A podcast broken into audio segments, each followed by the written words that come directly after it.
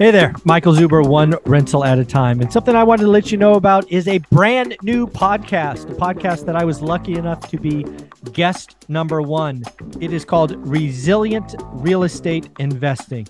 Do me a favor, go check it out. Just in the last couple of weeks, not only has my episode aired, but you heard from a syndicator who spent eight years in prison. You've heard from a movie theater operator who has had their side hustle produce 20 properties. Future episodes will record around the Roofstocks head coach, a college student evaluating properties, and of course, an Army recruiter who discovered private money. Again, do me a favor, check out Resilient Real Estate Investing. On with the show.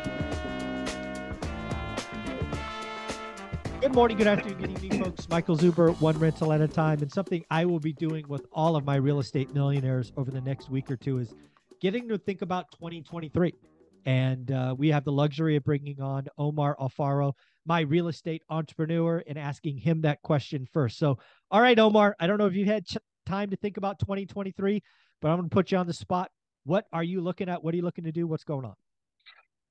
Well, guys, um, a lot of things. Uh, 2023 is going to be the year of um, probably of staying in the game. Mm-hmm. You know, I mean, I'm I'm looking at it as a um, the bigger picture. Yes, myself, I could be, I could weather the storm with the rentals and everything else, but I have to also let people know on the team that hey, guys, th- this is not going to be simple.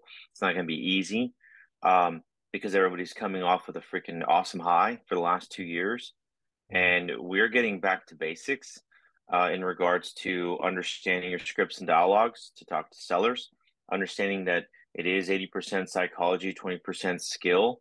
So you have to really, um, you know, you have to understand what sellers want, what owners want, where they want to park their money, why should they?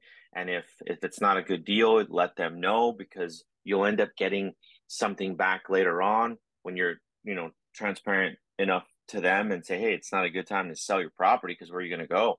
I mean, don't remove yourself from the 3% loan if you don't need to. Like, be real and that means you're probably going to lose some business but you will gain more respect in the in the community as well. And for the biggest aspect of it is really define your goals for 2023 because what we've all faced right now uh, we got to do double and triple the work to probably make hopefully the same amount of money if not less. I'm going to repeat that again it's going to take you two or three times more work to make the same or less um, what do you call income that you were used to make in the last 18 months okay? Yeah. So it's not going to be the same anymore. Um, i'm i'm really really focusing on the goal setting the um, collaboration the community within our team. You know we're having our first uh, as a matter of fact it's on the 6th which is tuesday. We're having our call night and goal setting night from four to seven at the office to prep us for like, hey, I will take you, I will make you start this whole aspect of your goal setting for figuring out like what the F you have to do for 2023. Um, it's not going to be fucking easy, mm-hmm. Michael. Just uh, for us, you, my, yeah. myself, and you included, um, we are going to probably pick up more rentals. Um, but at the same time, you know, there's going to be few and far between because some people will stay put. We just got to be a bet. We got to learn to say no more and yes to the ones you really, uh, that really make sense.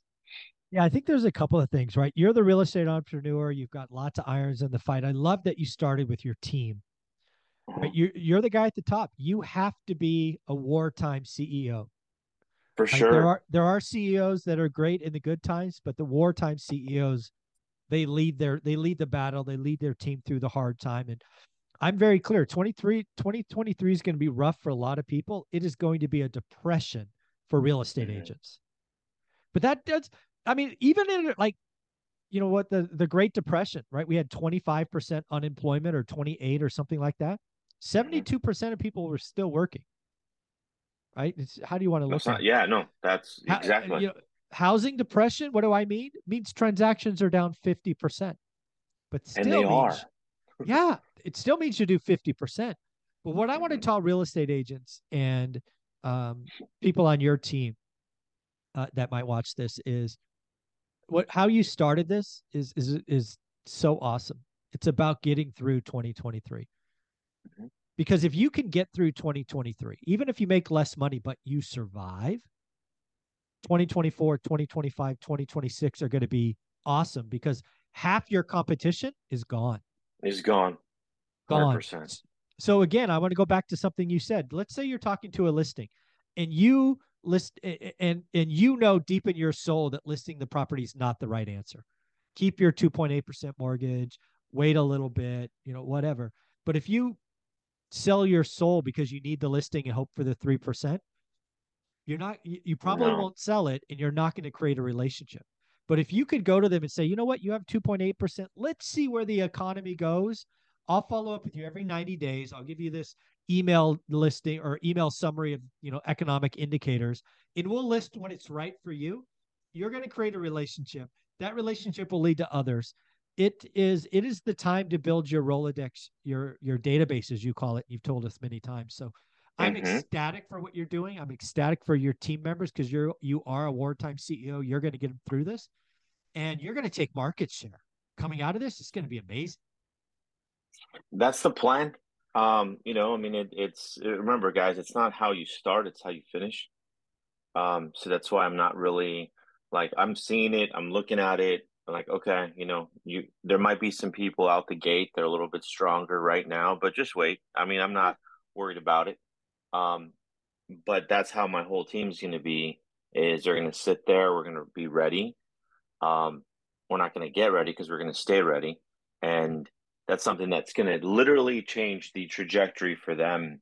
And um, it's cool. I, I'm I'm excited about it, and I'm not I'm not overly um like completely coming out of my shell about the excitement of it, but because I'm also being aware of like, okay, Yeah, this is where we're at, and it's going to be hard for a lot of people. You know, it, So it, it really is, and I don't want to sugarcoat it, you know, yeah.